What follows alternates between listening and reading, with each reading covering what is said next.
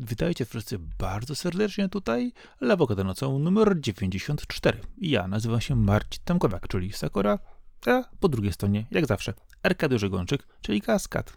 Witam wszystkich serdecznie. Jest to ostatni odcinek Lawokado nocą w tym roku, więc e, ku pokrzepieniu serc, ale też e, na, na przekór oczekiwaniom nie będziemy tutaj nic podsumowywać, ponieważ podsumowania danego okresu powinny być robione, kiedy ten okres się skończy. Więc e, pierwszy odcinek nowego roku to będzie podsumowanie wielkie 2023.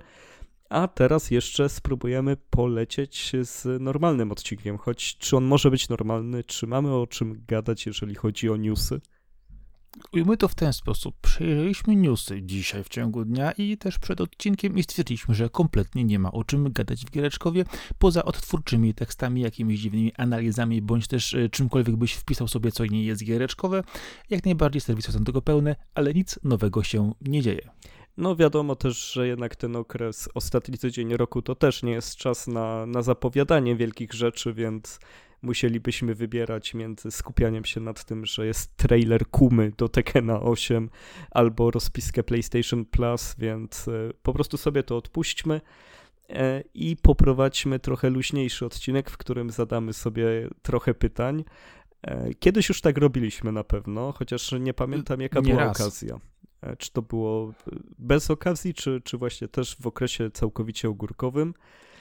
E, ale też dzisiaj na przekór chciałem zacząć od quizu dla ciebie, żeby cię rozgrzać. E, wiem, że jesteś pełny energii i entuzjazmu e, zawsze, więc... Znaczy, zaraz, zaraz, poczekaj, ty chcesz mnie rozgrzać, czy chcesz tylko zaognić sytuację? To jest różnica.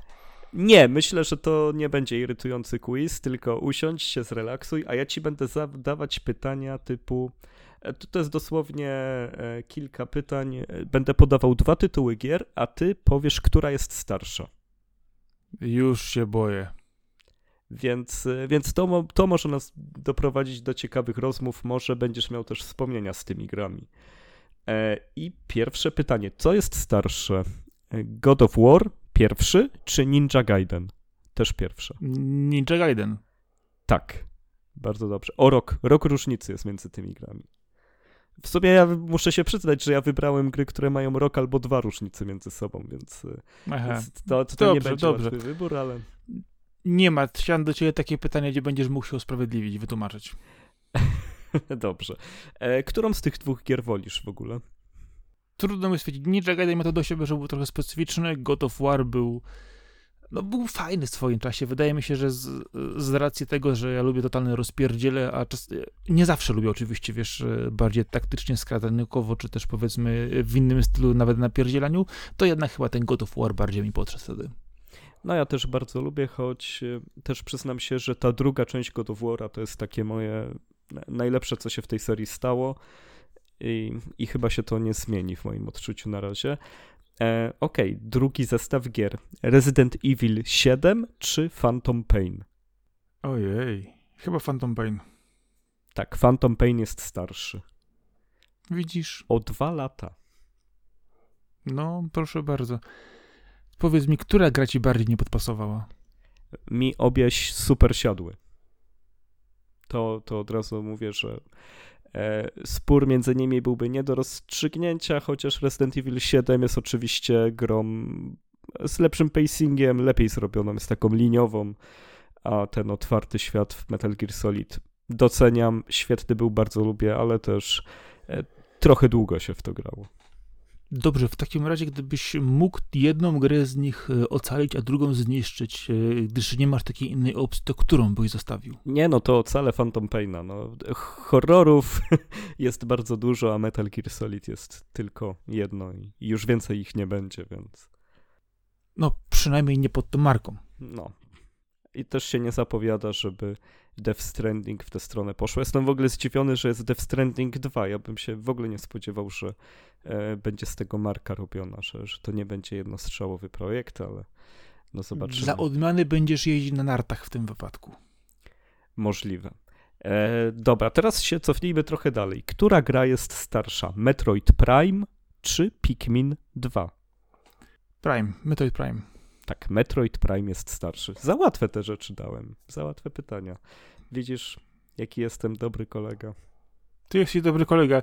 Ty żeś specjalnie wyszukiwał takie tytuły, żeby w końcu mnie w którejś wkopać i wpierdzielić. No i na razie ci nie wychodzi. Oczywiście to się może zmienić, e, ale oczywiście biorąc pod uwagę twój poziom złośliwości, kąśliwości, tego jak ty jesteś po prostu autentycznie zawsze nastawiony, żeby po prostu być górą. I to idealnie wszczęli się z tym, że po prostu było ha, ha, ha, mam cię? Tym razem ci nie wyszło. No dobra, daję następne. E, Halo 4 i Tomb Raider, ten zrebootowany. Oczywiście. Uuu, tu mam problem. E, Tomb Raider. Halo 4 jest starsze. 2012 Halo, a, a 13 Tomb Raider. No zobacz, udało ci się wreszcie. E, I lubisz Halo Który 4 mógł- w ogóle? Wiesz co, ja lubię tego Tomb Raider. No Halo 4 grałem, no ono się tak kończy głupio, że aż głupio. No tak, tutaj bardzo dziwne poprowadzenie marki Halo to było. E, No. Sleeping Dogs czy Fable 3? Ojej, to chyba Sleeping Dogs będą pierwsze. Pierwsze, czyli starsze czy młodsze? Starsze, starsze. Młodsze. Fable 3 to jest Młodsze? 2010 rok. To jest już 13-letnia, 14-letnia prawie gra, a Sleeping Dogs to było 2012, e, czyli tak jak Halo 4 na przykład. No, czyli co, podbudowujesz się, odzyskujesz tej wiarę w siebie Nie, i przecież dzięki temu jesteś górą. To jest sama zabawa, nie było żadnego zakładu tutaj. E, Oczywiście. O, to tutaj jest ciekawy zestaw, y, bo e, różne zupełnie platformy. Luigi's Mansion 2 czy Assassin's Creed Syndicate? Które jest starsze? No chyba Luigi Mansion dwójka. Tak, jest starsze. To jest 2013 rok, a Syndicate, czyli ten londyński Assassin 2015. E, o, tu, tutaj ciekawostka. Burnout 3 czy e, Zelda Wind Waker? GameCube'owa Zelda. To Zelda może być starsza. Tak, jest starsza o rok, tylko o rok. Widzisz? E, I, No, dalej, dalej. I na koniec, to już ostatnie, ja, tak jak mówię, nie? To, to, to nie jest rozbudowany quiz. E, Far Cry 3 czy Pokémon XY? Ojej, da- ja nigdy nie wiem, który Pokémon kiedy się ukazywał. W ogóle nie śledzę tej serii. No niech będzie, że Far Cry jest starszy. Jest starszy. No Jest. zobacz. 2012 także, tak wypadło trochę gier z 12, a Pokémon XY to jest 2013 rok. Fajnie. Co wygrałem? No, uścisk ręki prezesa oczywiście, standardowo. Mhm. A którego, którego prezesa? E, Kaza z podcastu Rozgrywka. Mhm. Ale tam inny prez jest. Zawsze uśmiechnięty, ale to nie jest prezes. To jest, wiesz, No nie wiem. To- No to- nie wiem. to nie jest pracownik umysłowy ten cały pres, on tam jest od innych rzeczy. Aha, a, a Kaz jakieś papiery na to ma? Nie wiem, gdzieś tam w KRS-ie jest wpisane albo coś? Ma bardzo dużo papierów. No ale w każdym razie e, pięknie ci się udało. Pięć dobrze, dwa, e, dwie pomyłki, więc zdecydowanie e, dobrze wyczułeś, co, co kiedy się ukazywało. E, Początkowo myślałem, czy nie pytać cię, w którym roku mniej więcej mogłyby jakieś gry się ukazywać, ale to jest trochę przegięte pytanie, bo, bo strasznie trudno do tego dojść. Jakby Tak, tak, słowy bym- powiedzieć Pikmin, kiedy wyszedł na przykład, nie? No, zdecydowanie wtedy bym ci się pytał, w jakim roku wychodziły poszczególne numery danych komiksów. O, to, W oryginale. to, to zdecydowanie. Tutaj ja bym mógł w dekadę nie trafić, a co dopiero w rok. No tak. Jak jeszcze za- zapytałbym ci, który to był wolumin, pierwszy czy drugi, to już w ogóle mógłbyś odpaść, kiedy się numer teraz nie powtarza. No dobrze, no to, no to cóż, e, że, żeby kontynuować to wszystko, jesteśmy już rozgrzani, e, to może porozmawiajmy o naszych ulubionych grach logicznych. Masz coś takiego? Masz e, gry logiczne, które szczególnie lubisz i cię relaksują i sprawiają, że wskakujesz na ten zen, kiedy na ekranie dzieją się rzeczy, a, a ty możesz odpłynąć gdzieś myślami? Znaczy, wiesz co, nie mam typowych gier logicznych, które tak sobie, wiesz, gram. Raczej wolę, kiedy na przykład gry mają elementy logiczne w części na fabuły przygodowej. Na przykład sobie Talos Principle, czy innego typu, typu, typu rzeczy, gdzie rzeczywiście, e, ok, okej, pomijam, że to jest też ciężara momentami, e, ale właśnie w tą stronę wolę raczej pójść, że, że rzeczywiście ten element logiczny jest częścią jakiejś takiej fabuły, wiesz. E, kiedyś, kiedyś lubiłem bardzo Doktor Mario, ale tutaj wiesz, to jest taka No, wariacja świetna Tetrisa raczej. No, zdecydowanie. A na multiplayer to już w ogóle można robić straszne rzeczy. I bardzo ją przez długi czas po prostu lubiłem. Jakoś dawno, dawno nie miałem okazji po nią sięgnąć ponownie. Ale Talos Principle, jaki wspomniałeś, według mnie też jak najbardziej tutaj by pasował. E, No ja tak mam z Peglami, zdecydowanie. Bardzo lubię i, i nie wiem czemu nowe Pegle ciągle nie wychodzą, bo powinny być co roku nowe. E, Arkanoid, strasznie lubię to odbijanie paletką i zbijanie bloków. E, Czy też Breakout. Dwie wersje, jakby dwie nazwy panują do tego typu gier. Bejeweled, wszystkie Match 3 lubię. No i Super Puzzle Fighter, ten Street Fighterowy. No w sumie to jest taki trochę Dr. Mario, trochę Tetris, tak coś pomiędzy, więc e, też zawsze strasznie lubiłem to, że przygotowano Street Fightera w wersji takiej, że przerzucasz sobie z kimś, kto gra na drugim padzie bloki pomiędzy sobą, kiedy wychodzą wam kombinacje. To jest Zresztą to jest bardzo oklepane. No, Tetris y, turniejowy często ma też takie odnogi, gdzie, gdzie gracze się pojedynkują, więc bardzo fajna rzecz.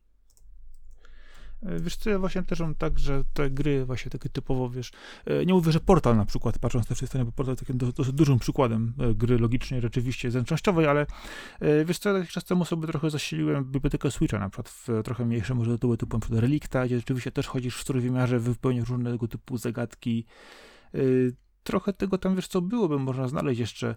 E, Czekaj, czekaj, czekaj, jak był ten jeden tytuł, który omawiałem jakiś czas temu, też się rozgrywał w kosmosie w tej bazie. Oczywiście teraz czarna dziura, standardowo nie znajdę. Yy, Ale wiesz co, kwestia jest też tego typu, że właśnie tego typu tytuły, yy, gdzie oczywiście wiesz, masz jakąś taką powiedzmy fabułę, która jest często pretekstem tylko do tego na przykład. Yy, O, Turing Test, to było też to, co Mhm. omawiałem też jakiś czas temu, yy, gdzie właśnie fabuła czasami taka pretekstowa, bo jest taki, wiesz, miłym dodatkiem powiedzmy do czegoś, ale większość jednak tego to przybijanie się przez takie, wiesz, trójwymiarowe, fajne levele z pomysłami, yy, gdzie trzeba rzeczywiście kombinować tymi mechanikami. To mi się zawsze bardzo podobało, a tym bardziej, jeżeli masz astronauty, masz w kosmosie, już w ogóle jestem kupiony z miejsca, po prostu uwielbiam tego typu settingi i to mi się akurat bardzo, bardzo, wiesz, podoba. Tak z mniejszych gier logicznych raczej nic takiego za bardzo, wiesz co, nie podchodzę, chociaż już wiem, yy, Might and Magic Clash of Heroes, nie wiem, czy pamiętasz, Tak, tak, super przykład. To Y, jest match 4 dokładnie. w sumie takie, więc... Tak, no to, to, to są takie, to, taka wariacja szachów z, z magią, kombinacjami. Co ważne, fajna, długa gra, ona była i na PC, i na 3DS-ie. Y, Na Switchu też chyba właśnie wyszła. Chyba, chyba ją kupię jeszcze raz, ale nie ma na razie na nią promocji jeszcze, bo nie ukrywam, że Przeczytałem No, ponownie. nie oszukujmy się, jest to najlepsze Might and Magic. Spierałbym się co do szóstki i siódemki, ale okej. No, więc, e, więc tutaj jesteśmy na, na grach logicznych i też trzeba przyznać, że dosyć mało rzeczy się pokazuje, jeżeli chodzi o ten gatunek, podgatunek, bo też Singular, nie, nie Singularity, e, Humanity niedawno wyszło. Jest bardzo ciekawym tytułem, e, który muszę sobie na pewno nadrobić. Jeszcze nie grałem i też gry Keity Takahashiego, twórcy Katamari są trochę grami logicznymi. Nobi Nobi Boy, czy też Watam, to, to są gry oparte na zabawie elementami świata, e, ale też tam jest logika zaszyta, która jest potrzebna do wykonywania, czy też zdobywania jakichś e, wysokich punktów, p- wspinania się na tabelce wyników. Z tym, że on robi gry w takiej filozofii, że tam w ogóle nie ma spięcia czasu, spięcia porażki, więc to też jest trochę inny, inny sposób podejścia do tego. To w ogóle jest bardziej doświadczenie niż granie wtedy. Dokładnie, wiesz co, myślę, że powinieneś tu zwrócić uwagę na to, że dużo tych był typu gier logicznych jednak bardzo jest obecnych w tej chwili na platformach mobilnych. Yy, przykładowo na konsolach czy na PC są też zwykle mniejsze tytuły yy, i niekoniecznie właśnie tak, wiesz, bardzo mocno angażujące jak te, jak te tytuły powiedzmy w, typu właśnie też fa, fa, połączone z fabułą. Więc tutaj, tutaj rzeczywiście trochę wydaje mi się, że rynek się podzielił, że e, te gry, które kiedyś rzeczywiście były mniejszym nakładem dostępne w większej ilości, na przykład na PC czy na, na konsolach dużych, e, w tej chwili to się troszkę, troszkę zeszło w inną stronę. Też wiadomo, jest to też inny sposób, e, powiedzmy, e, grania pay to win, czy różnego typu, wiesz, elementów, które można sobie dokupić. E, Ale wiesz co, jeżeli chodzi o, o gry logiczne, to wspominać jeszcze właśnie różnego typu takich, wiesz, rzeczach, które rzeczywiście są obecne, przygodowe czy tym podobne. Dużo też takich właśnie trójwymiarowych przygodowych wiesz, rzeczy się wiesz, po, po, poukazywało w różnym czasie, ale jeżeli szukasz gier logicznych, takie trochę innych, zobacz na przykład w drugą stronę. E, Untitled Ghost Game to jest gra absolutnie logiczna. Tak, gąska, tak, chociaż masz małe, mało swobody tak naprawdę, nie? Jak tam jest konkretny przedmiot na konkretnej, bardziej bym to w przygodówkowe wtrącił niż w logiczne. Jasne, no przecież zwróć uwagę, że zazwyczaj te gry logiczne jednak mają jedno rozwiązanie. E, jeżeli, na, jeżeli go nie wymyślisz, nie trafisz na niego, to też musisz zawsze trafić w to jedno.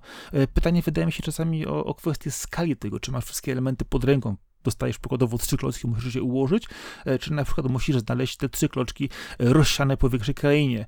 Więc myślę, że to też czasami jest właśnie też taka, powiedzmy, no, kwestia skali, ale idąc takie typowo gry logiczne właśnie, e, no to rzeczywiście to, co wspominaliśmy wcześniej, no, począwszy na właśnie od Trisów czy Doktorów Mario, to wydaje mi się właśnie, że później przejście w takie większe tytuły to jest taka, taka raczej, powiedzmy, naturalna ewolucja tych tytułów, które rzeczywiście rozrastają się z, też z całym rynkiem, bo taka jest prawda, y, ale myślę, że y, tego typu właśnie elementy logiczne, które ja zazwyczaj sięgam, jeżeli już na telefonie komórkowym, y, do poklikania sobie czasami coś, nawet typowy Match 3, gdzie rzeczywiście e, kleisz trzykolorowe, e, przykładowo e, klejnociki, żeby się połączyło, chociaż staram się dosyć ograniczać te tytuły, bo wiem, są strasznie absorbujące, pożerają czas okropnie i powodują, że po prostu nie szanuje się, jak za długo w nich posiedzę, ale czasami rzeczywiście jako taki zabijacz czasu, kiedy autentycznie nie masz nic innego pod ręką, nie masz możliwości skorzystania z czegoś innego, e, to taka właśnie mała gra logiczna na przykład na telefonie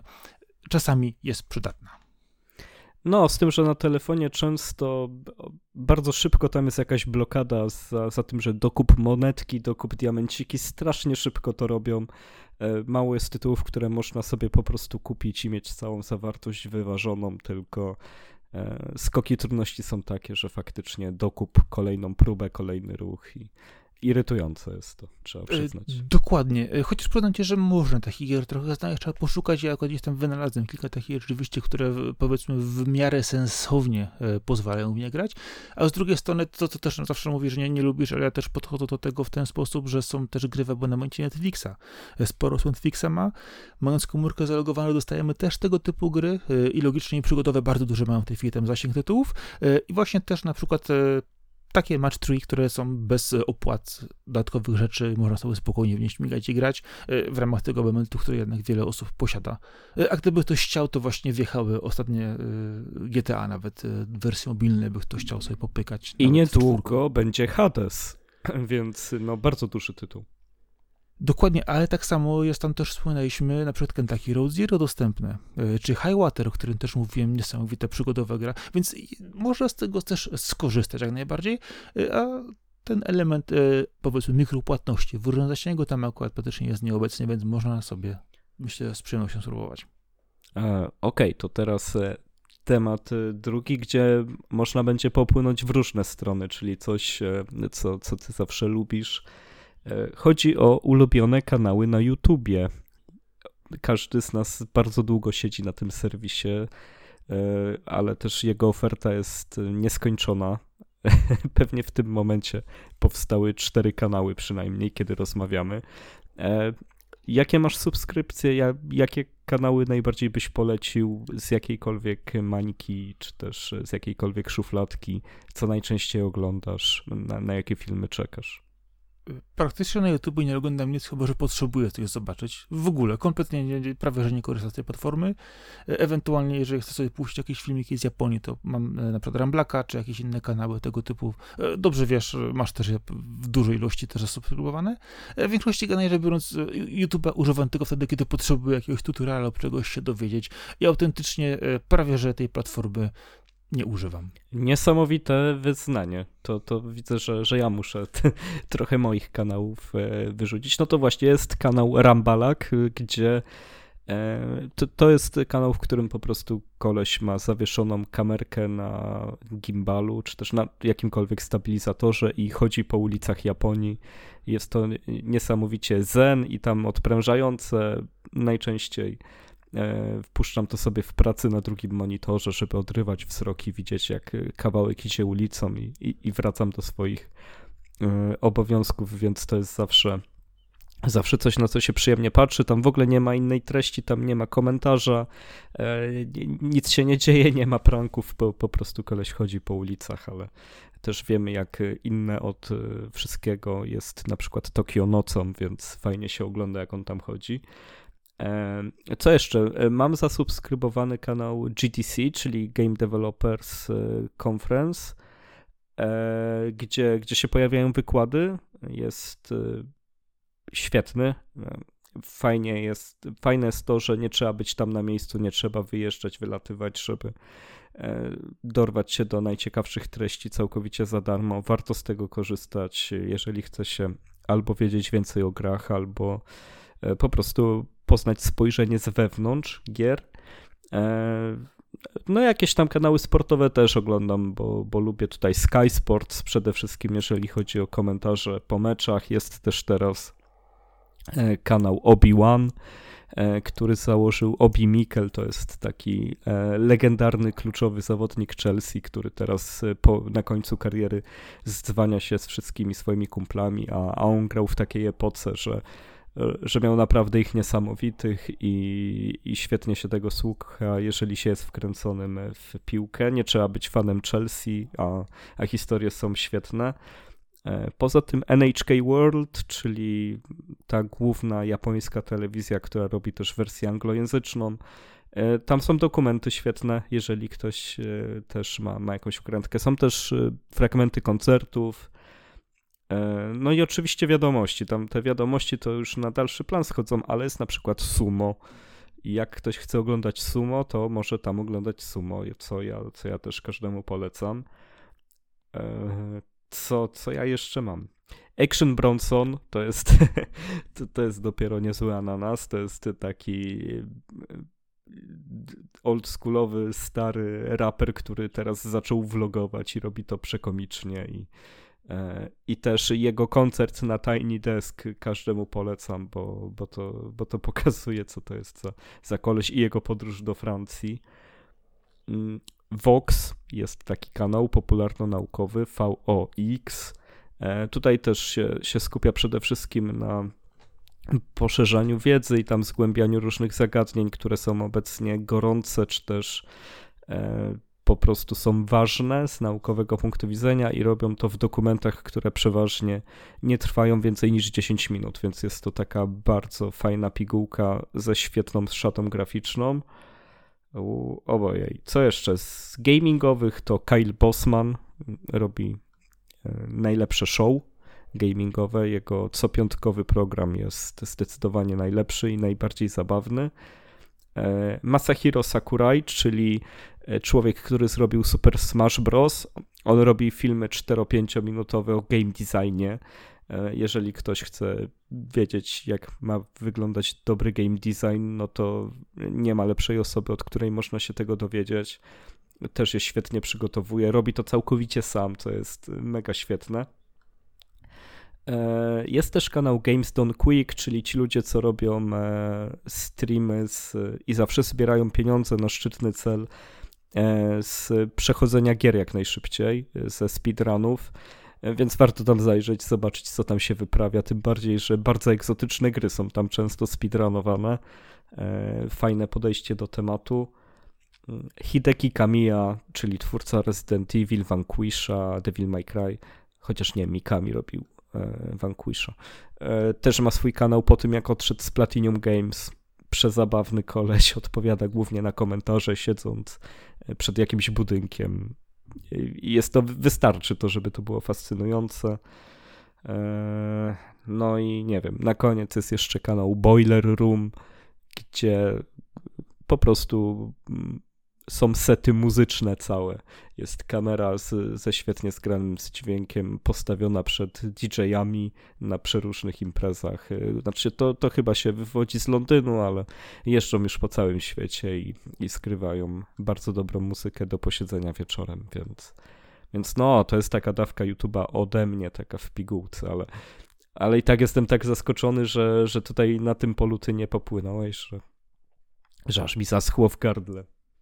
Absolutnie w ogóle, to, to wspomniałeś tutaj właśnie NHK, czy NHK, y, chodzi o telewizję japońską, to tam sobie też e, zaglądam, przy czym ja generalnie mm, nie lubię oglądać nie wiadomo jak długich wideo, kombinować, wiesz, kompilować tego dużych ilości, nawet lata 5 minut czy 10, ja naprawdę wolę przeczytać tekst w 2 minuty, i wszystko sobie ogarnąć. E, nie lubię, często się rozwodzą w tych wideo, kombinują, wiesz, robią jakieś dziwne śmieszki, wiesz, rzeczy, które do mnie kompletnie nie docierają, których nie lubię i, nie wiem, jakoś zupełnie, zupełnie do mnie po prostu to nie, nie dociera. Zdaję sobie z tego sprawę, że to jest zupełnie normalny kanał, patrz na przykład na moje córki, e, ile rzeczy po prostu oglądają, jak to wygląda.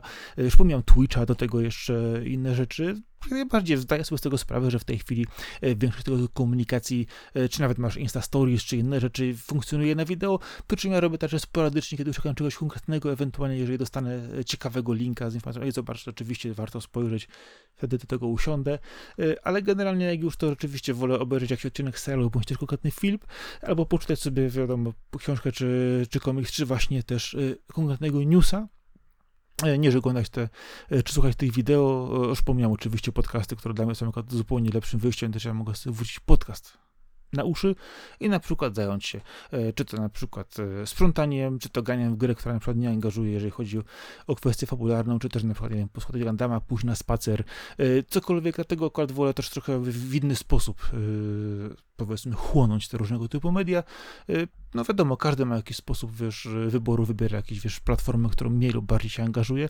I myślę, że to w tej chwili też tak y, bardzo dobrze po prostu widać, a przy czym warto dodać, że mamy ogromny wybór, jeżeli chodzi o ilość kanałów, ile rzeczy, nie jesteśmy w stanie wszystkiego ogarnąć z jednej strony, a z drugiej strony y, powtarzają się często te informacje na różnych miejscach, w różnych y, kanałach, które do nas docierają na bardzo różnych platformach. I też, no, z jednej strony trzeba sobie to też wybrać, gdzie chcemy to filtrować, gdzie te informacje do docierają, a czasami też spotykamy się tylko tak na końcu z taką informacją dla nas patrząc, no, kogo bardziej lubimy na przykład, nie? czy tego, czy tamtego twórcę e, i myślę, że do tego to się, e, to się sprowadza. E, ja po prostu nie jestem jakimś takim typowym odbiorcą wideo, raczej wolę konkret a jak już coś do mnie mówi głosem, to na przykład reportażowe podcasty, które mam bardzo dużo w, w zasięgu i uwielbiam po prostu je słuchać. No okej, okay. dobra, no ale też jest pełno treści, które by były dla ciebie tam i myślałem, że coś sobie jednak znalazłeś. Wiesz co, o czekaj, już wiem. Jest jeden twórca internetowy, którego lubię słuchać, e, jeżeli chodzi o muzykę, robi covery, Leo Moraccioli. Ostatnio e, mam taką ostatnio nienawiedzoną piosenkę świąteczną. Zawsze się nabijają i w domu, i w pracy, że jak gdzieś wjeżdża Feliz Navidad, to ja dostaję po prostu pierdziela. Autentycznie nie znoszę, nienawidzę, po prostu, e, no, koszmar. Natomiast e, Leo Maracciello ostatnio wypuścił przed świętami wersję e, taką, wiesz, hardrockowo-metalową i muszę powiedzieć, że jest to pierwsza wersja tej piosenki, która mi się podoba ale tam naprawdę jedzie grubo po tej piosence i w jego dobrym stylu. E, między innymi też na przykład ma świetne e, piosenki, które na przykład nagrywa między innymi Hannah Bolton. E, tam są na przykład covery Toto Afrika, czy też na przykład paru jeszcze innych piosenek się tam znalazły i naprawdę tam dużo, dużo zaprasza różnych twórców też do tego i to jest takie autentycznie na ogromnym poziomie, a myślę, że warto spojrzeć też po prostu na właśnie na to, że ta ekipa jest tak dobra, że oni e, po Europie na przykład w wakacje i też przez dużą część roku jeżdżą z całym swoim zespołem na trasy live, gdzie grają te covery i mają pełne, gigantyczne sale, hale ludzi, więc myślę, że to też dużo, dużo nie świadczy, że pomimo tego, że ma ten kanał, to jest w stanie naprawdę wyprzedać po prostu cały tour na kilkadziesiąt miast, praktycznie tak wiesz, od ręki prawie, że. Więc myślę, że można by sobie spokojnie sięgnąć. Y, I po raz pierwszy powiem, posłuchajcie tej wersji Feliz Navidad Leo Moraccioli. E, to trzeba przyznać, że jeżeli chodzi o szukanie coverów, e, YouTube jest dużo lepszym e, ka kanałem, czy też źródłem niż typowo muzyczne serwisy, takie jak Spotify, czy też iTunes, bo bo tam aż tyle tego nie ma, tej fanowskiej twórczości tak typowo, nie? Więc więc jak szukać coverów, to, to warto wpisać swoje ulubione piosenki albo znienawidzone piosenki na, na YouTubie i dopisać cover i, yy, i myślę, że, że często się zaskoczycie pozytywnie. Ja, ja tak dużo słucham po prostu anglojęzycznych wersji e, piosenek z anime i, i tak mi lepiej siedzą. Więc... Właśnie do tego chciałem punktem, że ja właśnie nie szukam takich rzeczy, nie kombinuję, ewentualnie, że to gdzieś kiedyś po prostu poznalazłem, to sobie czasami gdzieś spojrzę, bo wiem, ewentualnie rzeczywiście ktoś mi podeśle fajnego linka, I między innymi może też dlatego, jak podesłałeś mi tę polską, polską wersję piosenki z Suzume, to po prostu ja byłem zachwycony autentycznie, jak to fenomenalnie wyszło. Y, No ale po prostu, wiesz, pewnie gdybym szukał, gdybym chciał, to bym sobie poszukał, ale jakoś, wiesz, nie jestem taki bardzo, wiesz, żeby tutaj kombinować y, w tym kwestii, ale rzeczywiście, dostaję linka, pach, trafia, proszę bardzo, do playlisty i mam tutaj, wiesz, wrzucone, nie zapomnę, z przyjemnością posłuchałem sobie jeszcze tego nie raz i jest to po prostu świetne.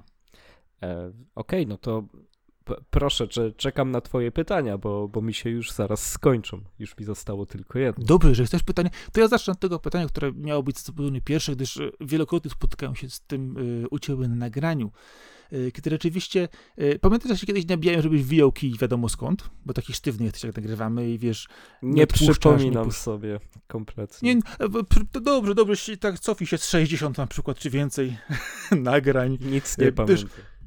Dobrze, dobrze, to ci przypomnę, wiesz, bo mam wrażenie często, że e, kiedy nagrywamy, to taki strasznie spięty jesteś, wiesz, co, taki jesteś, jesteś taki absolutnie profesjonalny i rzeczowy do końca i w ogóle taki, wiesz, uch, żadnych plotek, żadnych śmieszków, żadnego niczego, no chyba rzeczywiście, że odpuścimy coś i będzie. Arek, dlaczego ty taki sztywny na tym nagraniu zawsze jest? Dlaczego czasami nie, nie puścisz trochę, wiesz, co sobie fantazji, nie, nie, nie zluzujesz się, nie będziesz ci twórcy, których słuchasz, ty tak bardzo lubisz, tak fajnie, że mają tam właśnie, wiesz, wyluzowany czasami tekst, a ty czasem to, jak ja próbuję coś powiedzieć, wiesz, w innym temacie, ty ucinasz temat, zmieniasz temat, uciekasz się w ogóle. Arek, dlaczego nie potrafisz wyluzować? Kompletnie nie rozumiem pytania. więc, więc nie wiem, jak ci na nie odpowiedzieć. No, no, nie, nie czuję tego w ten sposób.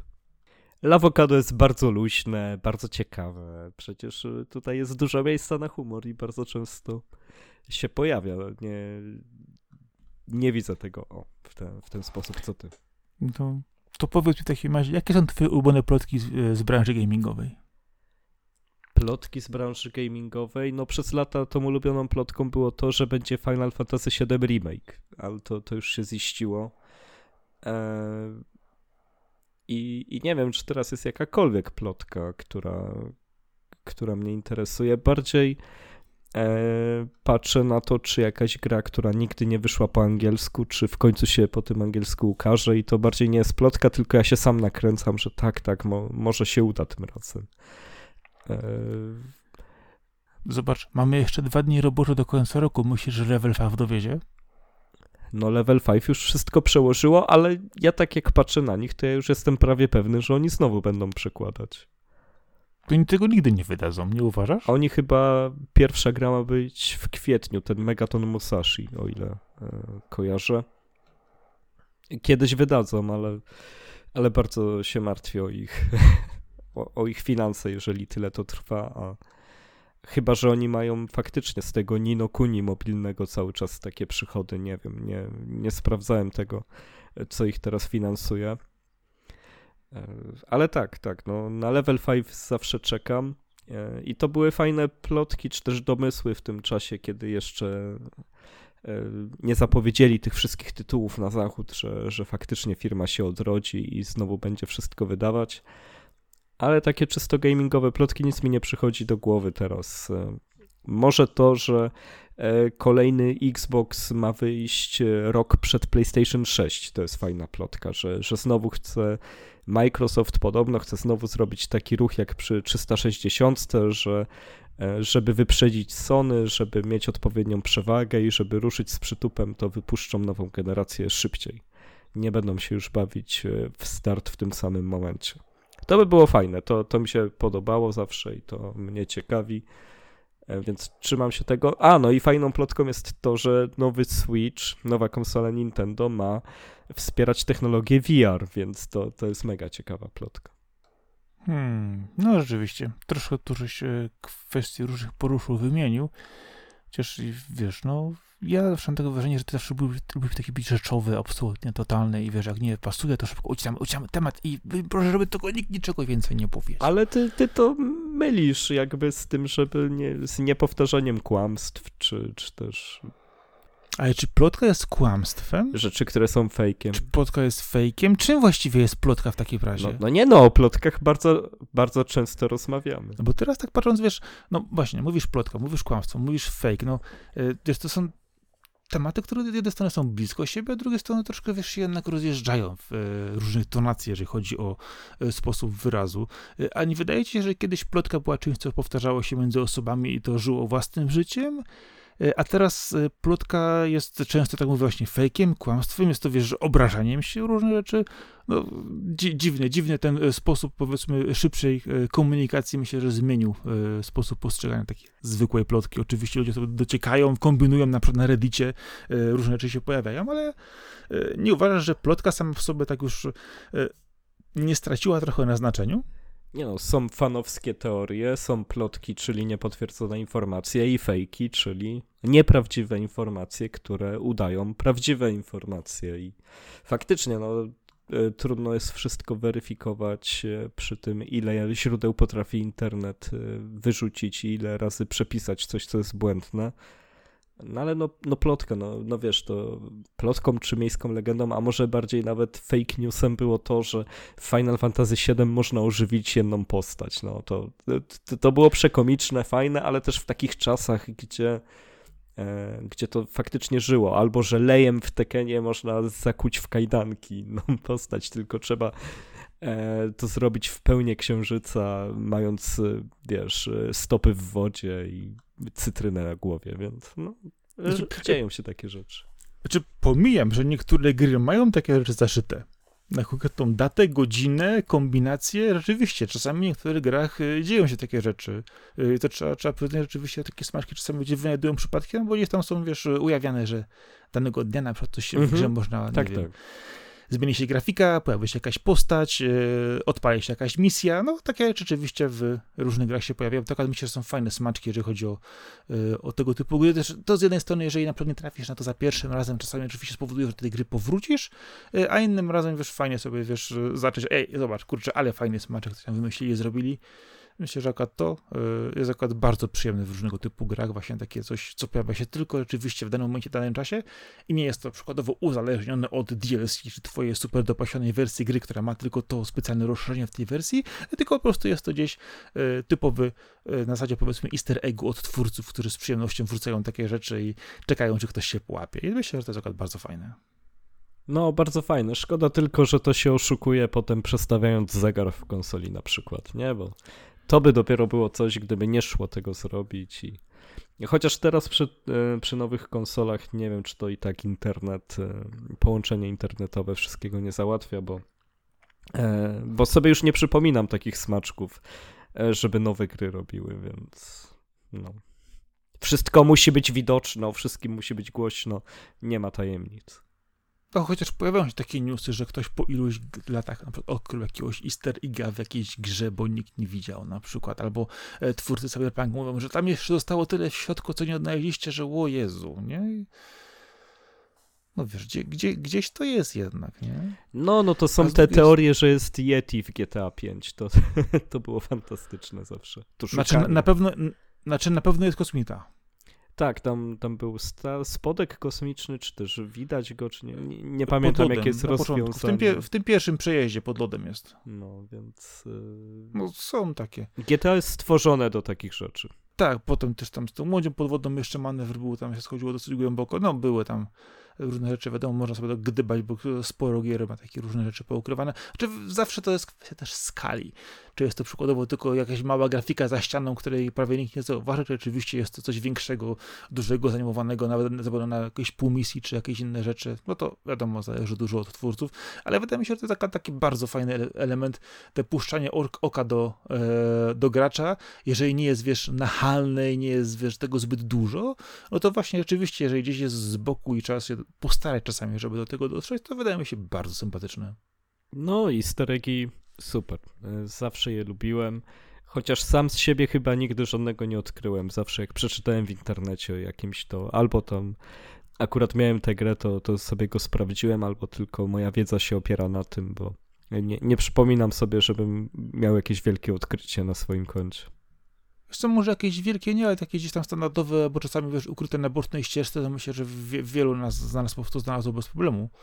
Więc to kwestia, myślę, raczej e, mówimy o takich tych wielkich rzeczywiście, gdzie jest coś epickiego, ukrytego, wiesz, cała gra za obrazem na przykład, nie? Albo nie zwracam na to uwagi, że, że to nie jest dla mnie easter egg. Po prostu wpadłem, zobaczyłem coś dziwnego i idę dalej. To, e, czasami też trudno w ogóle przed sobą stwierdzić, ok, to, to jest coś, co jest easter eggiem. Wiesz, No, tam- z drugiej strony też e, nie musisz znać wszystkich kontekstów, prawda? Nie musisz No, znać do- w- w- dokładnie. pochodzenia ka ka każdego elementu, a z drugiej strony, wiesz, możesz zobaczyć coś, co jest easter eggiem, nie będzie coś easter eggiem, wchodzisz wieczorem do internetu, a po prostu wszystko wybuchło, że to taka zarąbiasta super rzecz, nikt się nie płapał, nikt nie wiedział, Arek patrzy, aha, i o co chodzi w ogóle? No, no tak chyba było w The Last of Us jedynce, że tam się przechodziło przez te zniszczone budynki, przy jakimś telewizorze było PlayStation podpięte, no to przecież no, no nie będę tego za easter egga uznawał, no. No chociaż teraz Wielkie już- halo, no. No wiesz, teraz to się czasami za takie, e, takie rzeczy uznaje za newsy, za easter eggi, czy niesamowite rzeczy, że po prostu, wiesz, patrzę, serio, ludzie naprawdę uważacie, że y, takim newsem jest to, że w batonikach mogą być orzeszki? No, chociaż y, e, Zelda ma coś takiego, że jest tam postać Tingla i, i on e, w nie wszystkich grach się pojawia, ale w niektórych jest właśnie gdzieś tam w tle jakiś ślad po nim wrzucony, jakby on gdzieś był w tym świecie wcześniej, przed nami, jakby coś zrobił. E, To ja też sam nigdy nie znalazłem, ale widziałem kompilacje nieraz takich poszukiwaczy śladów Tingla i uważam, że to jest świetne i super. Bardzo lubię gry z nim w ogóle, są przewspaniałe. E, To, że jedną z nich, bo były dwie e, główne, przetłumaczono na angielski fanowsko, to jest wow, to, co, co to jest za sprawa? To jest po prostu wielka gra, masa tekstu, a, a faktycznie ludzie zrobili to z tak niszową grą na Nintendo DS. Szacunek. Nawet jej tytułu nie powtórzę, jest tak długi. Po prostu Tingle coś tam. Du dużo tych gier nie ma, łatwo znaleźć w Google'ach. No, to tak standardowa sytuacja japońskich gier, jeżeli y, jest y, niejasne, to dorzucimy dwa zdania i będzie wszystko wiadomo. Albo jeszcze bardziej, nie wiadomo. Albo jeszcze bardziej, to to dorzucił własny tytuł, żeby, żeby, żeby było coś, że jest. A potem się okazuje, że nikt nie wie, co, o co chodzi na przykład. Y, Dobrze, Arku, w takim razie mam do ciebie takie zupełnie, y, zupełnie inne pytanie. Y, Jaka jest najgorsza książka o Japonii, którą kiedykolwiek przeczytałeś? E, czekaj, nie.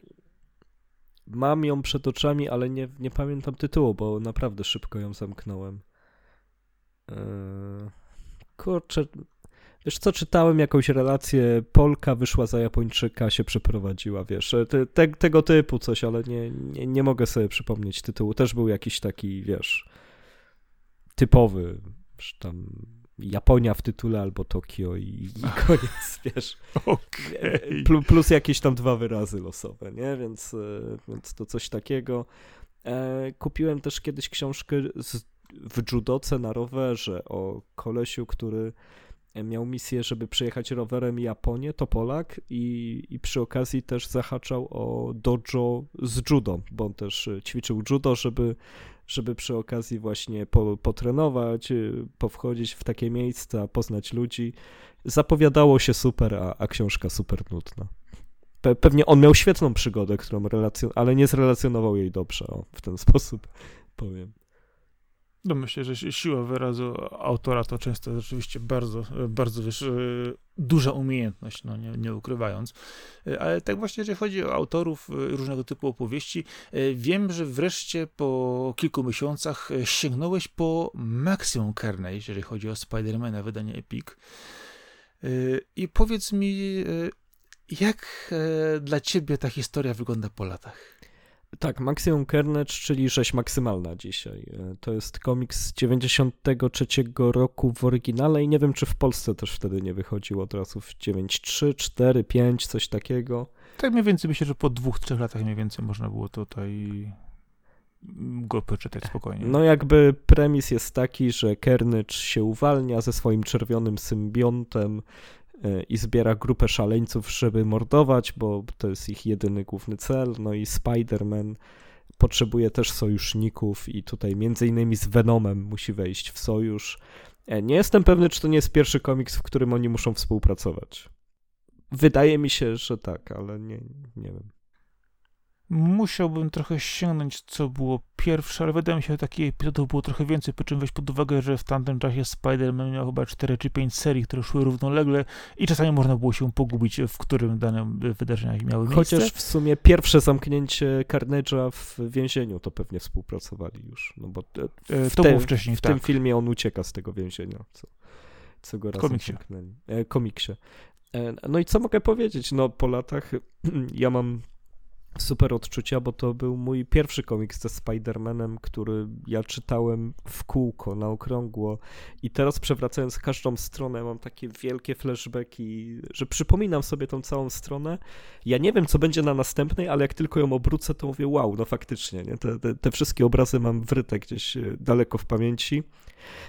ale gdybym pierwszy raz to czytał, to, to bym miał dużo gorsze wrażenia, bo jednak e, to jak to jest napisane, jaka tam jest fabuła, jak... E, same rysunki są nierówne, bo tam też chyba czterech czy pięciu rysowników było różnych, więc... Sześciu. Sześciu, no to, to zdecydowanie dwóch się wyróżnia na plus, bym powiedział, a, a reszta tak... Dwóch jest gościnnych. raz lepiej, raz gorzej, więc... No ale to jest taka klasyczna historia właśnie dla, dla dzieciaków w tym wieku, kiedy ja czytałem e, tą historię pierwszy raz te 10, 11, 12 lat, no, no super sprawa. Teraz się do tego fajnie wraca z tym pokładem emocji, e, ale też trudno by mi było to, to dać komuś, kto nie lubi komiksów albo chce się przekonać i powiedzieć, masz, dzięki temu pokochasz komiksy, bo, bo to, to, to by tylko pogłębiło stereotypy, że tak powiem. Eee, więc tak, no, no odbiór jest dwojaki. Z jednej strony cały czas duże uczucie nostalgii, duża radość z odkrywania kolejnych kadrów, e, historia, którą z chęcią sobie przypominam, e, ale też gdybym miał ją tak na sztywno ocenić, to, to pewnie przychyliłbym się do tych, którzy mówią, że nie jest to zbyt, udana, zbyt udany ark Spidermana. Mimo iż dzieje się tam bardzo dużo rzeczy. On jest bardzo action. To, to trzeba mu przyznać, że jak ktoś lubi, jak się ciągle coś dzieje, to tutaj ciągle się coś dzieje. Ciągle jest pojedynek. No, myślę, że to było też e, takie bardzo, wiesz, ważne w tych latach 90. na początku, że wszyscy rzeczywiście ciągle, ciągle coś się działo. E, wiadomo, że wcześniej też były takie próby, później też to dużo się pozmieniały, jeżeli chodzi o kwestie dotyczące przykładowo scenariuszy, pogłębienia postaci, bądź też innego pisania tych historii, ale zwróć uwagę na to, że to Maximum Carnage to jest kilkanaście numerów, to tak naprawdę dzieje się w kilka wieczorów. I to jest bardzo, bardzo długa historia, to ciągnie się przez parę miesięcy, a która tak naprawdę, wiesz, sama w sobie zogniskowana jest w bardzo e, krótkim oknie czasowym. Y, co ważne, wiesz, ona na pewno głębiej. Nie wiem, czy doczytałeś już do końca, czy pamiętasz wszystko dokładnie, jak tam się rozgało z tymi bohaterami. Jakoś w połowie jestem, tak... wiesz? No to, to, to, to, już zaczynają się te wątki pojawiać, tam później właśnie jest trochę bardziej pogłębione, jeżeli chodzi o to, dlaczego to całe miasto oszalało i co tam się właściwie działo. Oczywiście muszę powiedzieć, że w tym aspekcie jest to całkiem fajnie pomyślane, fajnie zrobione, ale to, co wspominasz, to e, przeszarżowanie momentami z akcją, to niesamowite akcje, wiesz, kombinowanie, e, rzeczywiście ta rzeź, jak to jest w tytule, bo to rzeczywiście dużo, dużo ofiar jest też y, mnóstwo y, bohaterów, z którymi współpracuje Spider-Man, niektórzy pojawiają się dłużej, inni na krócej, inni przy okazji Bokat promowali swoją nową serię i w tym czasie się okazała, więc tutaj dużo, dużo rzeczy rzeczywiście jest, jest obecnych. Y, tak mówiłeś, rysunkami nierówno. Są oczywiście piękne, są niesamowite, świetnie zrobione kadry i gościnni rysownicy, którzy chyba dopełniali na szybko serię, bo ktoś nie mógł szybko dopełnić, dorysować, bo się bardzo spieszyło. Momentami to oczywiście widać. Całościowo ta seria, no wydaje mi się, zamyka się, no jasną konkluzją.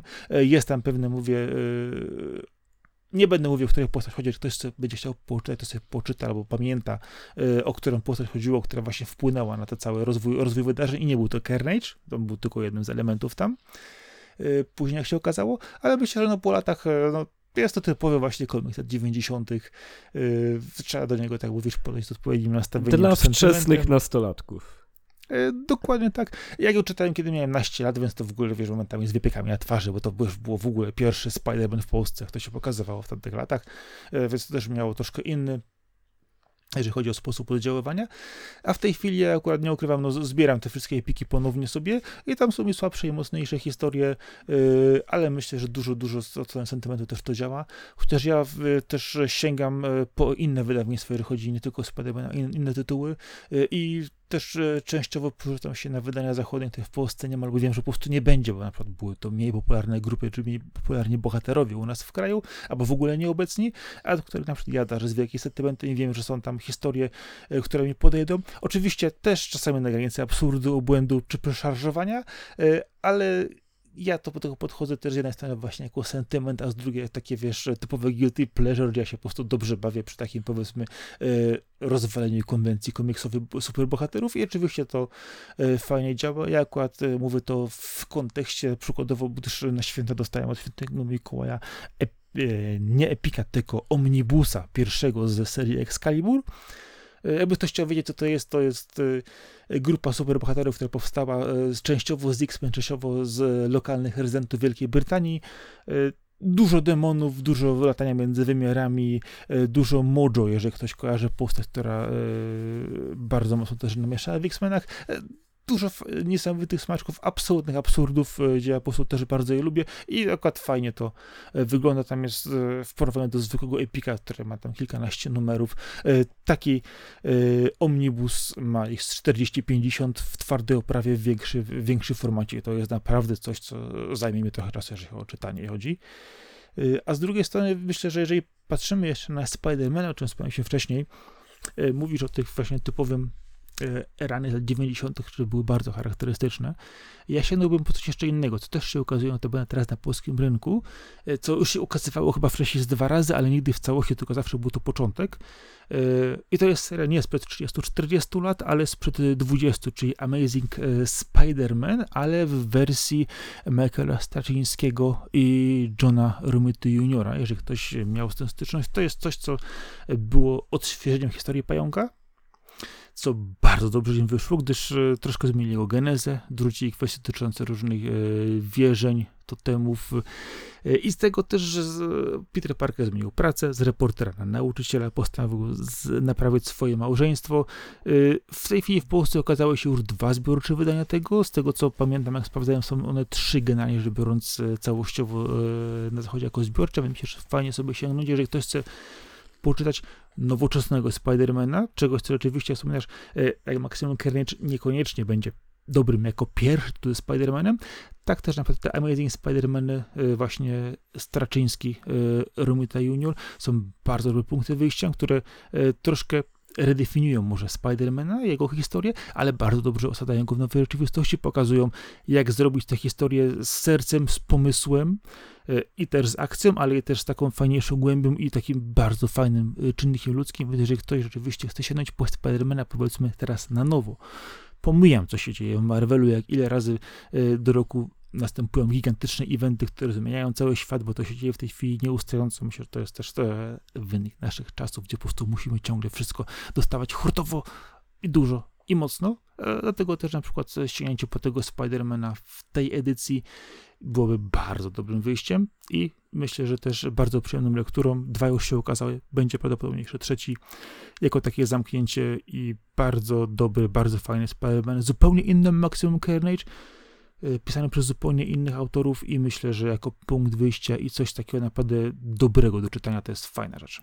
No bo tutaj też trzeba trochę na usprawiedliwienie, że ten Spider-Man to był wielki przebój i on był powstawał w zupełnie innej epoce, tworzony przez ludzi, którzy no, byli pasjonatami, amatorami i, i mieli bardzo mało czasu na robienie bardzo wielu rzeczy, które no, no byli zajeżdżani przy tym rysowaniu komiksów. Ta, ta historia Marvela i Stanley, jak, jak on składał to imperium, no jest oparta na, o, o podkrew y, i brud i łzy, więc y, trzeba brać to pod uwagę, że to też były, że, że komiks przeszedł bardzo długą drogę, że, że teraz tak y, nieuczciwym by było z perspektywy dzisiejszych komiksów e, oceniać pionierów superbohaterskiego komiksu, dlatego że, że no, no to były, nie wiem, po 25 centów czy po 50 sprzedawane zeszyciki, które e, które kupowali rodzice dzieciom po drodze z zakupów.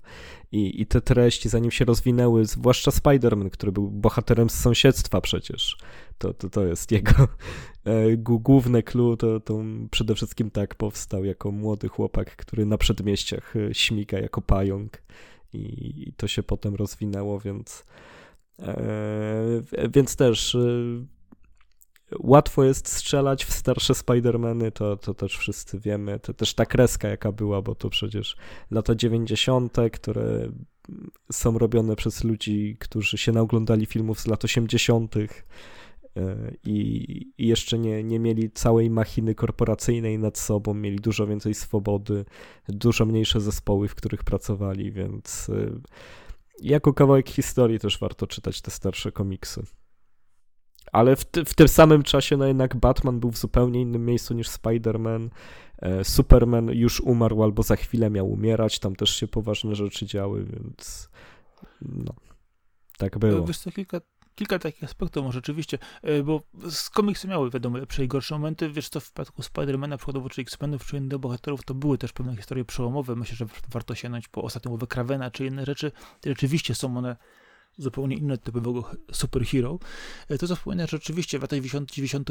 Batman to jest Nightfall, to są później inne elementy, to są ogromne sagi, dużo, dużo przemian. Superman, śmierć, wiadomo, to też było bardzo wstrząsające w tym czasie. E, ale wiesz co, patrząc e, z drugiej strony, musisz sobie wziąć pod uwagę, że lata 90., szczególnie druga połowa, to jest kryzys dla Marvela. To są duże problemy finansowe dla nich, kwestie wydawnicze. Oni wtedy przeszarżowali z 8 tytułów, z problemem z inwestorem, sprzedawali licencje na lewo i prawo, Myślę, że czytałeś też tę historię. Myślę, że nie obcy jest to osobom, które E, troszkę też o historię komiksów czytały, e, a z drugiej strony też e, wydawanie przykładowo pięciu serii Spidermana w ciągu miesiąca, gdzie jedne okazuje się co miesiąc, inne okazuje się dwa razy, rozjechanie ogromną ilością treści, też wiesz, rozbicie tego czytelnika, który nie wie, w którym miejscu właściwie co się dzieje, jaka jest kolejność wydarzeń i tak dalej, a tym bardziej, że też oni robili w ten sposób, że daną historię na przykład nie wydawano przykładowo w Amazing Spider-Man po kolei, tylko na przykład było dwa, dwie, dwie części były jedna w Amazing, trzy były w The Web, y, a jeszcze kolejne dwie były w The Peter Parker. Na przykład, że wiesz, trzeba było skakać pomiędzy Z tym, tytułami. że na tym samym y, polegał cały Civil War, no, no ten wielki event, który miał położyć całego Marvela, czy też go zresetować, też był rozsiany, także kolejność czytania to, ja, ja myślę, że to można komuś pokazać i, i powiedzieć, że, żeby tak już nigdy więcej nie robić, bo bo, bo to było okropne, co tam się działo, kiedy Civil War był pierwszy, tak? Y, czy, czy pomyliłem wojny? Secret Wars. Najpierw było Secret, potem było Civil, tak? No potem jeszcze, potem jeszcze było Civil War 2 i jeszcze tych eventów było, było sporo. No ja, no ja mówię o tym pierwszym, gdzie Kapitan Ameryka umierał i no. Ale, ale spokojnie, już 8 razy żyje od tego czasu. No nie, jeżeli chodzi o to, który z bohaterów najczęściej umiera, to Jean Grey. E, pamiętasz, że X-Men i Dark Phoenix saga to było przełomowe, co się wtedy działo w latach 80., to było niesamowite, wiesz, Claremont i Byrne, co zrobiły tę historię. A w tej chwili, jak ktokolwiek patrzy na Jean Grey, to się zastanawia, czy w tym miesiącu znowu umrze, czy nie.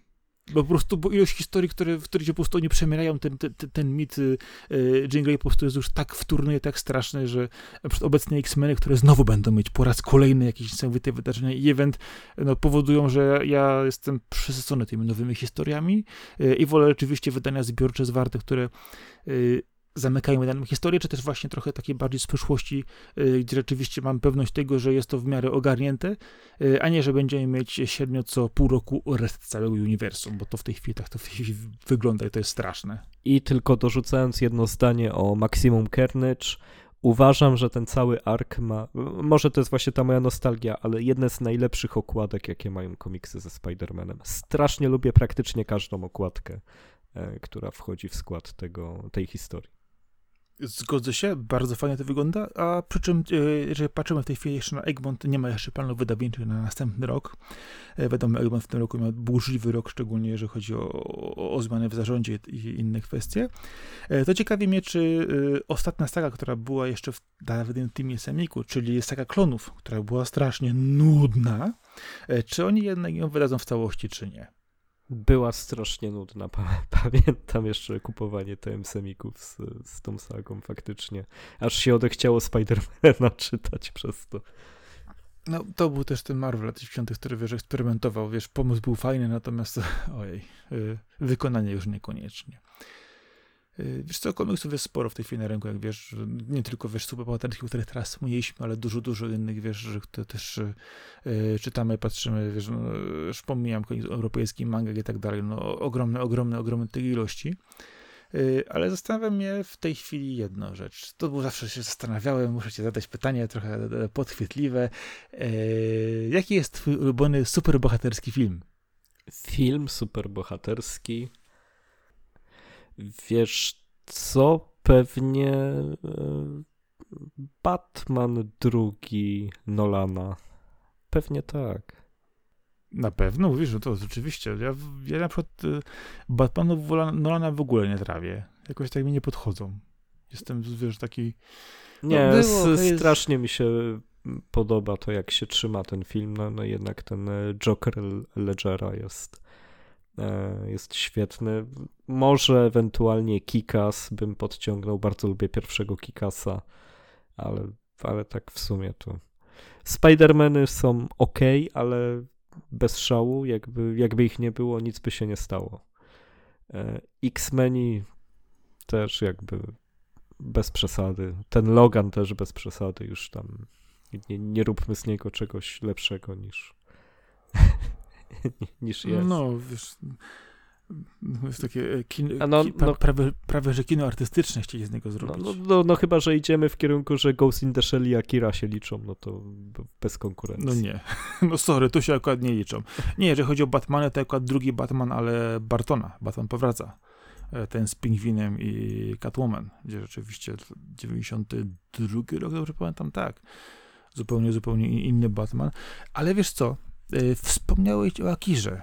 Byliśmy w kinie tak, udało się. To wielkie wydarzenie. No właśnie, opowiedz o tym. Jak ci się podobało obejrzenie takiego filmu w kinie? E, tak, no seans Akiry w polskim kinie to jest przeżycie, myślę, że dla każdego, kto od lat się interesuje takimi rzeczami i jakby ma zaliczoną Akirę jeszcze zanim to było modne, nie? To, to jest ten słynny slogan, ale ty, tyle rzeczy się poznało, zanim były modne, że teraz obserwowanie, jak, ta, jak to wszystko rozkwita, jest świetne, że, że te rzeczy stają się dostępne, każdy może ich spróbować. E, szczerze mówiąc, nie zwracałem za dużej uwagi na, na otoczenie, ale udało mi się wypatrzeć e, sporo dosyć młodych osób, które prawdopodobnie pierwszy raz widziały Akira i to i, to było niezłe. E, no ale to, to było tylko potwierdzenie, jak dobra jest ta animacja, jak, jak dobry ma dźwięk, jak fajny scenariusz, e, jak skutecznie udało się skroplić komiksowego Akira, no bo to są, to jest ogromny komiks, to, to tam nie, nie, powiem z głowy ile ma stron, ale to, to jest potężna cegła cała Akira i, i przeczytać to, a, a obejrzeć film, no to jednak jest ogromna różnica. Zresztą Ghost in the Shell to samo, to jest tylko jeden ark y, e, z, z, całej, z trylogii komiksów Ghost in the Shell, ten film kinowy, pierwszy. No, no, no ja byłem oczarowany, z wielką przyjemnością to oglądałem.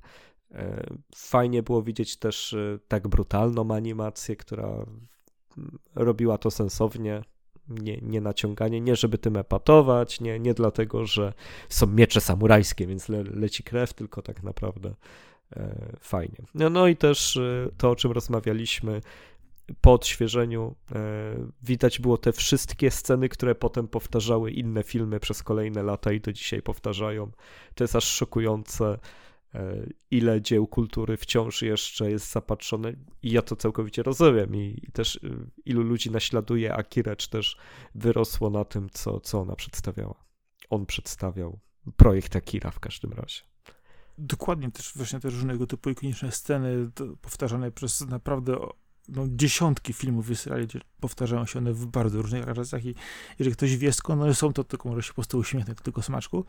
Y, wiesz, z jednej strony jeszcze tak spojrzałem na to trochę y, z tego, że pamiętasz, była też ograniczona ilość se seansów tego, gdzie rzeczywiście e, ciężko było na niektórych salach, w niektórych dniach się dostać i to rzeczywiście, jak my byliśmy, to było naprawdę, z tego co pamiętam, tak czwarte sali spokojnie wypełnione, więc naprawdę dużo, dużo. E, a co ważne, film okazał się być takim sukcesem, że przedłużono o kolejny tydzień projekcję. Że ludzie powstawali dwoma oknami i jeszcze, jeszcze, jeszcze, jeszcze i przedłużono.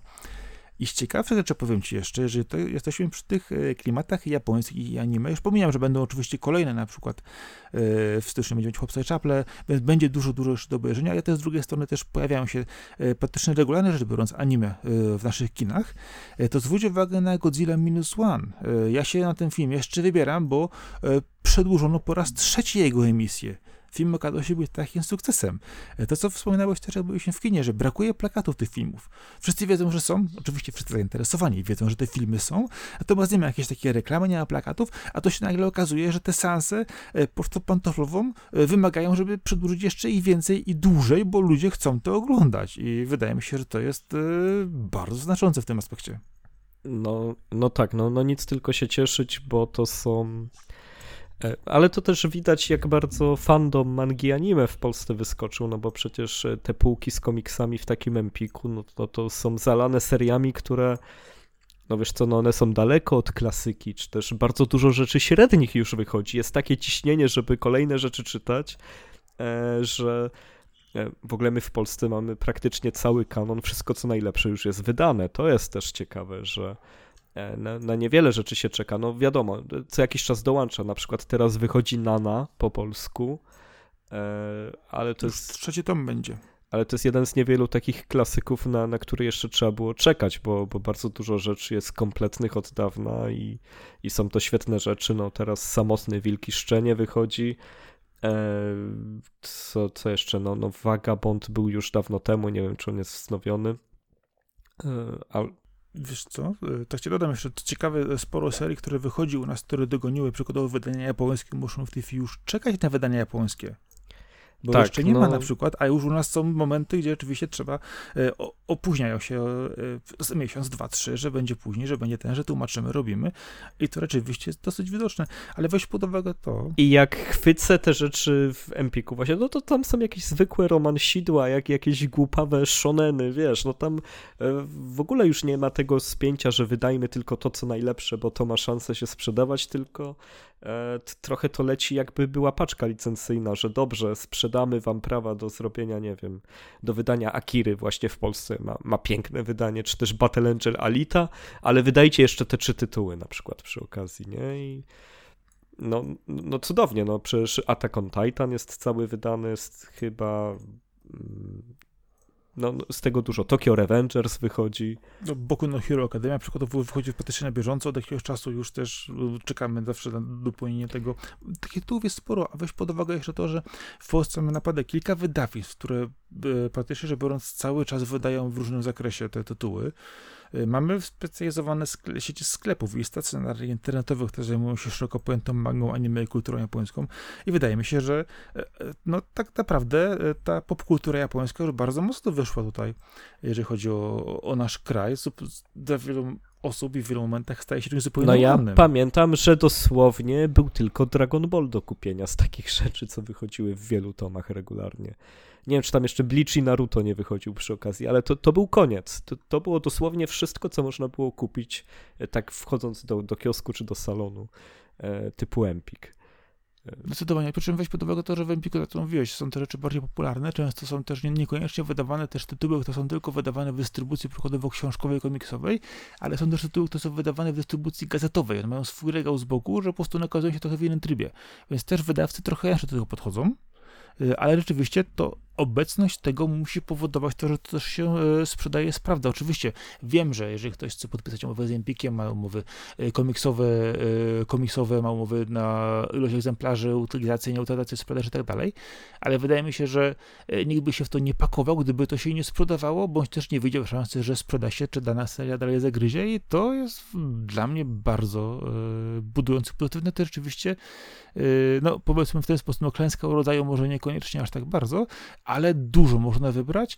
E, i co ważne, e, nie są też, tak mówisz, te wielkie tytuły, te bardzo ambitne, bardzo rozbudowane, znane od zawsze na całym świecie, ale te rzeczy takie powiedzmy lżejsze, bardziej przystępne, rzeczywiście, że ktoś, kto e, chce sobie spokojnie podejść do czegoś zupełnie lżejszego, bez na przykład powiedzmy jakiegoś zaparcia, bądź też głębszego tła, to może rzeczywiście po to sięgnąć i zwrócić uwagę też na ludzi młodych, przede wszystkim wiesz, nastolatków, ja też patrzę na moje córki zawsze pod względem, mam jakieś takie porównanie, to się po prostu dobrze sprawdza. Możesz sobie wybrać to, co ci się podoba, dane y, kreska, sposób prowadzenia bohatera czy historii. I jeżeli jest to fajne, to się po prostu autentycznie od razu przyjmuje. I myślę, że to jest też y, bardzo dobre. To też tak spójrz na to z tej strony, że my mieliśmy tymi semiki w ilościach hurtowych, a w tej chwili y, to pokolenie ma magii w ilościach hurtowych. Więc kto wie, będzie za 20 lat.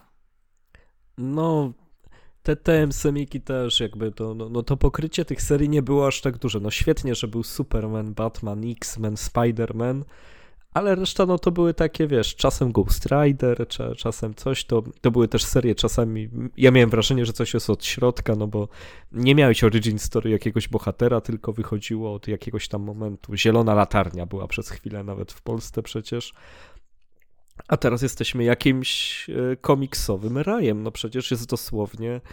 No, no nie ma, że jest dosłownie wszystko, ale no jest nie do przerobienia to, co jest. No, no naprawdę totalnie wydaje się u nas genialne rzeczy i są przepięknie wydane. Najczęściej są to drogie rzeczy, za które warto tyle zapłacić, e, ile jest na okładce. No sporo, sporo rzeczywiście można wyrwać w wyższych cenach, bądź też niższych czasami rzeczywiście, które się wyprzedają prawie, że na na pniu. E, ale tak ci tylko powiem, akurat e, Zielona Latarnia był złym przykładem, bo Zielona Latarnia miał szmaragdowy świt i cały origin story akurat Żordana Nowy było powiedziane, ale okej, okay, rozumiem, były też inne historie oczywiście, gdzie po prostu wpadaliśmy nagle, powiedziano nam tylko, że bohater jest taki, a nie inny, i po prostu radźcie sobie z tym, ewentualnie tam trzy słowa wprowadzenia od redaktora prowadzącego. No a w tej chwili dostajemy oczywiście, tak jak mówisz, przykładowo właśnie też, e, znowu pójdę, bo najprościej to e, opowiedzieć właśnie w przypadku e, superbohaterskich historii od początku w tym czy innym branie, jeśli chodzi o mangi, dostajemy oczywiście też je od początku, a inne, inne historie, inne komiksy, wiadomo, no ogromnej ilości też tytułów europejskich, amerykańskich, y, bardzo różnych wydawnictw, niekoniecznie superhero y, i też są praktycznie rzecz biorąc y, zwartymi tytułami. No, mamy w czym wybierać, to, to, myśli, to jest fajne. No jest w czym wybierać i nie ma na to miejsca, bo to już jest tego typu wybór, że wybieram po tym, czy, czy ja w ogóle będę miał gdzie to ustawić i, i, i nie jest lekko, że tak powiem. No właśnie, pytanie, czy chcesz to ustawić, a czy z drugiej strony, jeżeli nie miałbyś tylko ustawić, chciałbyś to przeczytać, to co wtedy robisz? No, no nie, no jak już kupuję komiks, no to go zostawiam. To raczej robię miejsce usuwając książki, wiedząc, że jak będę chciał do nich wrócić, to kupię sobie e-booka. I z książkami przechodzę, no bo jednak komiks bardzo jest potrzebny dla mnie. Kontakt fizyczny w komiksie, a w książce mniej. Chociaż wygodniej mi się czyta oczywiście papierowe, bardzo lubię czytać z papieru, no, no to komiks jako digital to w ogóle mi nie, to... Ja próbowałem też cyfrowo czytać komiksy i zupełnie, zupełnie mi to nie obchodzi. Yy, zupełnie nie, nie, nie mam do tego podejścia. Trochę rzeczy pamiętam gdzieś tam w jakichś promocjach, czy, czy w wybrałem. Yy, to było kiedyś nazywało Comixology, teraz to się stało częścią Kindla w Amazonie i, zupełnie nie jestem w stanie czytać tych komiksów w ten sposób. No, E, nie wiem, miałem też kupione też w, w PDF-ie kiedyś przy którymś bandlach e, parę sztuk, to spróbowałem pytać jeden, drugi, trzeci i tak no nie, to nie jest rzeczywiście, tak mówisz, ten kontakt z papierem, czy to właśnie w komiksie, czy to właśnie w słowie pisanym, tam jest zupełnie, zupełnie o wiele lepszym i no, przyjemniejszym doznaniem, ale wspominałeś, że usuwasz książki. Arku, jak ty usuwasz książki? Jak śmiesz w ogóle? E, no po prostu, jest tego tona, a, a są punkty, gdzie można odnieść za darmo, sobie wezmą osoby, które potrzebują, które się zainteresują.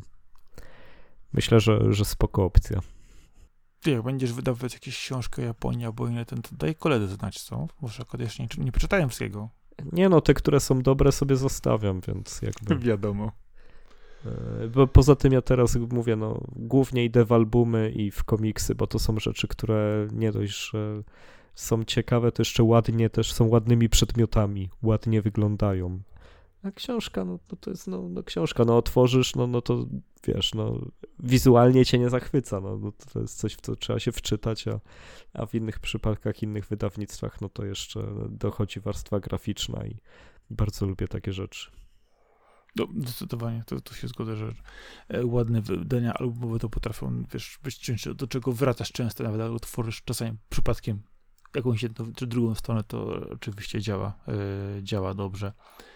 No ale tak jest, że no, to też kosztuje, kurczę, no i i to, co mówisz, przechowywanie, no mi się regały kończą już znowu, nie?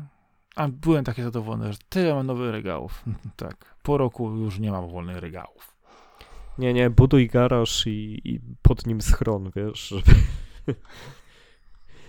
A ten schron, ten schron to wcale nie jest głupi pomysł, wiesz, to kurczę, tak, wiesz, dwa poziomy i ten, no, tylko koszty panie na betonie, zbrojeniu, to ojej. Ale prędzej, prędzej skończy się tym rzeczywiście, że wiesz, że zaadoptuję strych na składzik, żebym to mógł tam e, coś składować ewentualnie, bo innej opcji nie widzę. Też się to miejsce skończy. No tak, a z drugiej strony wiesz, już tak wybierasz, e, co poczytasz, co kupisz, co, e, co zostawisz. Dużo tego jest, bardzo dużo, jeżeli chodzi o kwestie właśnie kultury, popkultury do wyboru, no mnóstwo, mnóstwo rzeczy. Wiadomo, są rzeczy, które chcesz sobie zostawić, które wiesz, nie tylko też sentymentem, ale powiedzmy jakością, też tym, jak powiedzmy odebrałeś dano, dany kawał powiedzmy dzieła kultury. I oczywiście zostawiasz niektóre inne też wyrzucasz, e, w sensie wyrzucasz, ja raczej u mnie to jest kwestia wyrzucania do kartonu i wyniesienia go gdzieś e, w inne miejsce, gdzie nie mam go pod ręką mi nie przeszkadzał, bo takich e, kartonów chyba też już 3-4 zebrałem.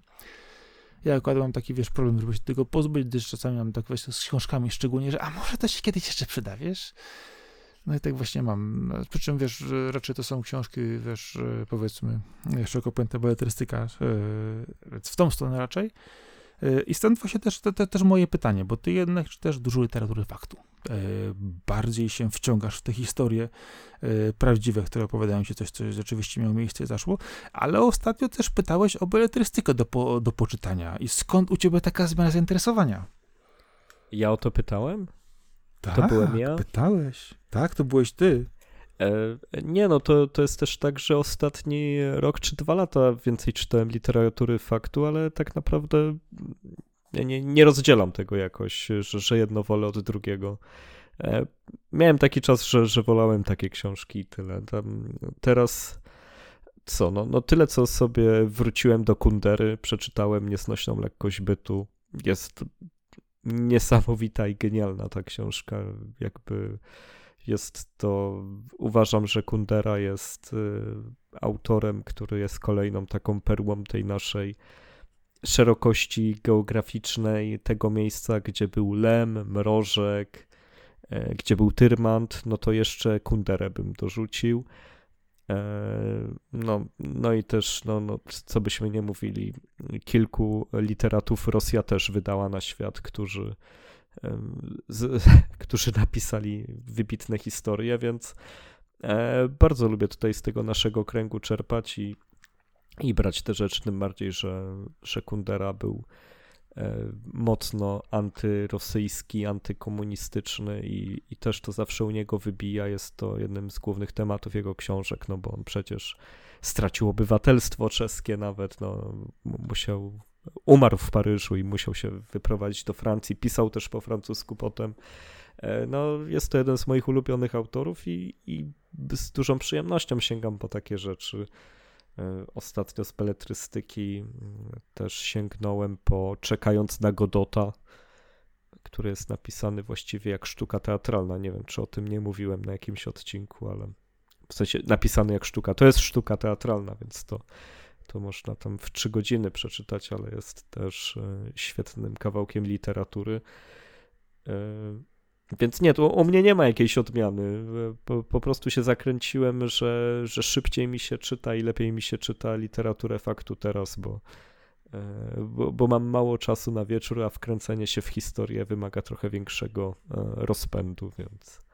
A tak to konkretnie to się stało, to się stało, tu jest tak, tak i tak i, łatwiej te książki sobie na małe porcje dzielić. Jasne, jasne, zdecydowanie rozumiem cię e, w tej kwestii.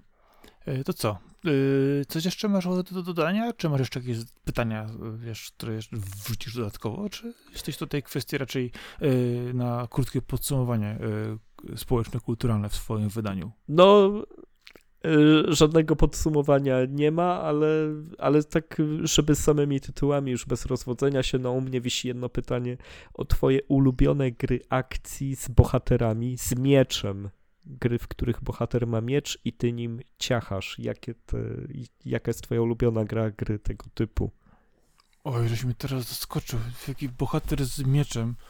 Co ja tam ostatnio z mieczem grałem? Tak właśnie nie, tak na, na szybko mi teraz nie przychodzi nic do głowy. z No bo mieczem. teraz jest mało gier z mieczem. To jest duży dramat y, gier akcji.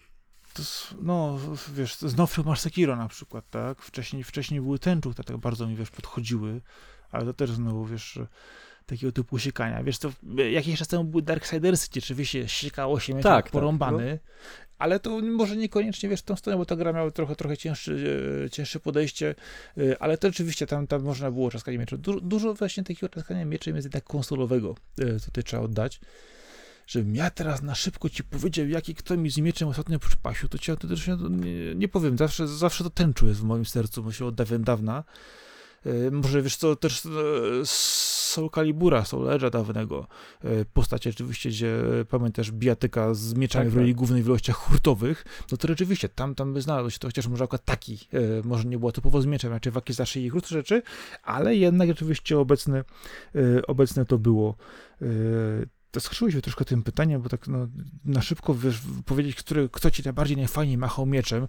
No wiesz, no, z drugiej strony mogę zaraz powiedzieć, że no hello, była ostatnio Nier Automata, tam też ciągle machasz mieczami i to jest jedno z ulubionych machań mieczem moich w ogóle. No do Myślę, wyboru masz można. bronię, możesz ustawić miecz, ale też nie To musisz. oczywiście, że tak, e, ale wiesz to, w, tego typu grach, jeżeli rzeczywiście mam szansę pójść na zwarcie, to ja idę na zwarcie. Ja tam muszę po prostu wszystkich, wiesz, wytłuc osobiście ręcznie i mam z tego najczęściej e, największą przyjemność właśnie, jeżeli rzeczywiście będę w stanie e, ich dopaść, a nie tam ściągać, wiesz, z dłuższego e, dystansu, na przykład jakąś cię- cięższą bronią czy innym czymś, ale rzeczywiście w tym, w tym, w tym, w tym sensie myślę, że, że dużo, dużo to by, to by było.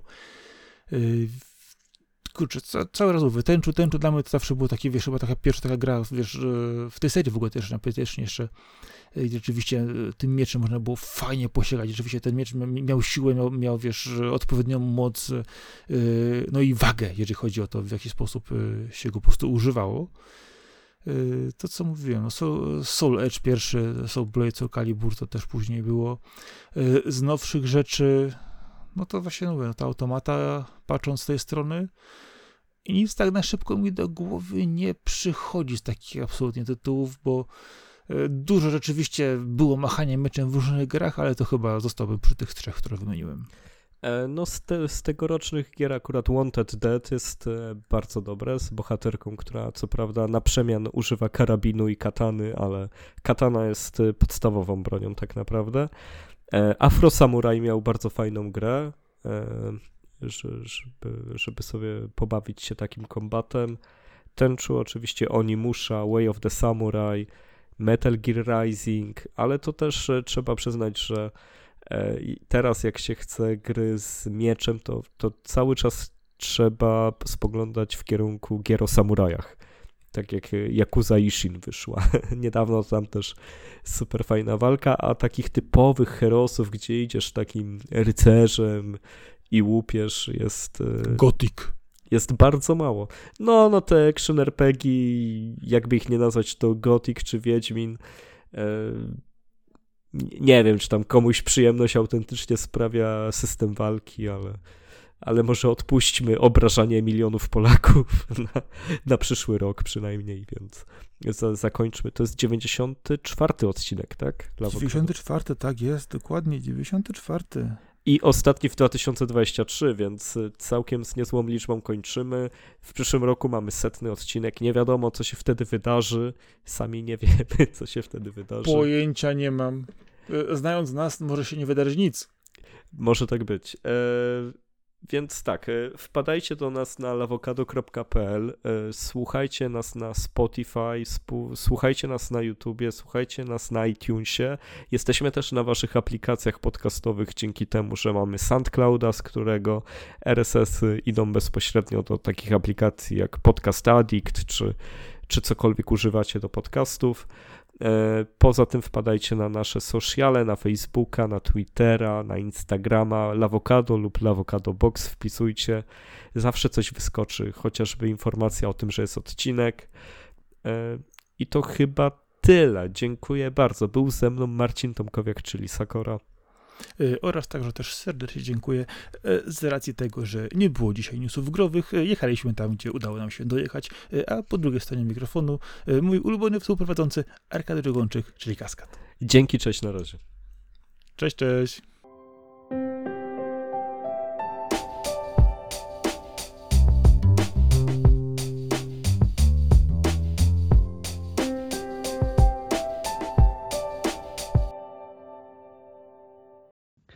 O Jezu, no to jest... Straszne. Wymagania mieć w ogóle jakieś, nie? Panie, po co? O Jezu, no to jest Mam jeszcze dwa dni urlopu na żądanie. idealny moment. 28 stycznia, e, grudnia. Tak jest, dokładnie tak. O Jezu, no to jest... Newsów gdzie przysłałeś? No bo nie ma. Mhm. Straszne. Chyba, że Poligon. Czekaj, wchodzę. Ojej, już się boję. O Jezu, no to jest... Jakoś to będzie. Ja mam do ciebie pytań, człowieku. Ja mam quiz dla ciebie nawet przygotowany. O Jezu. O Jezu, no to jest...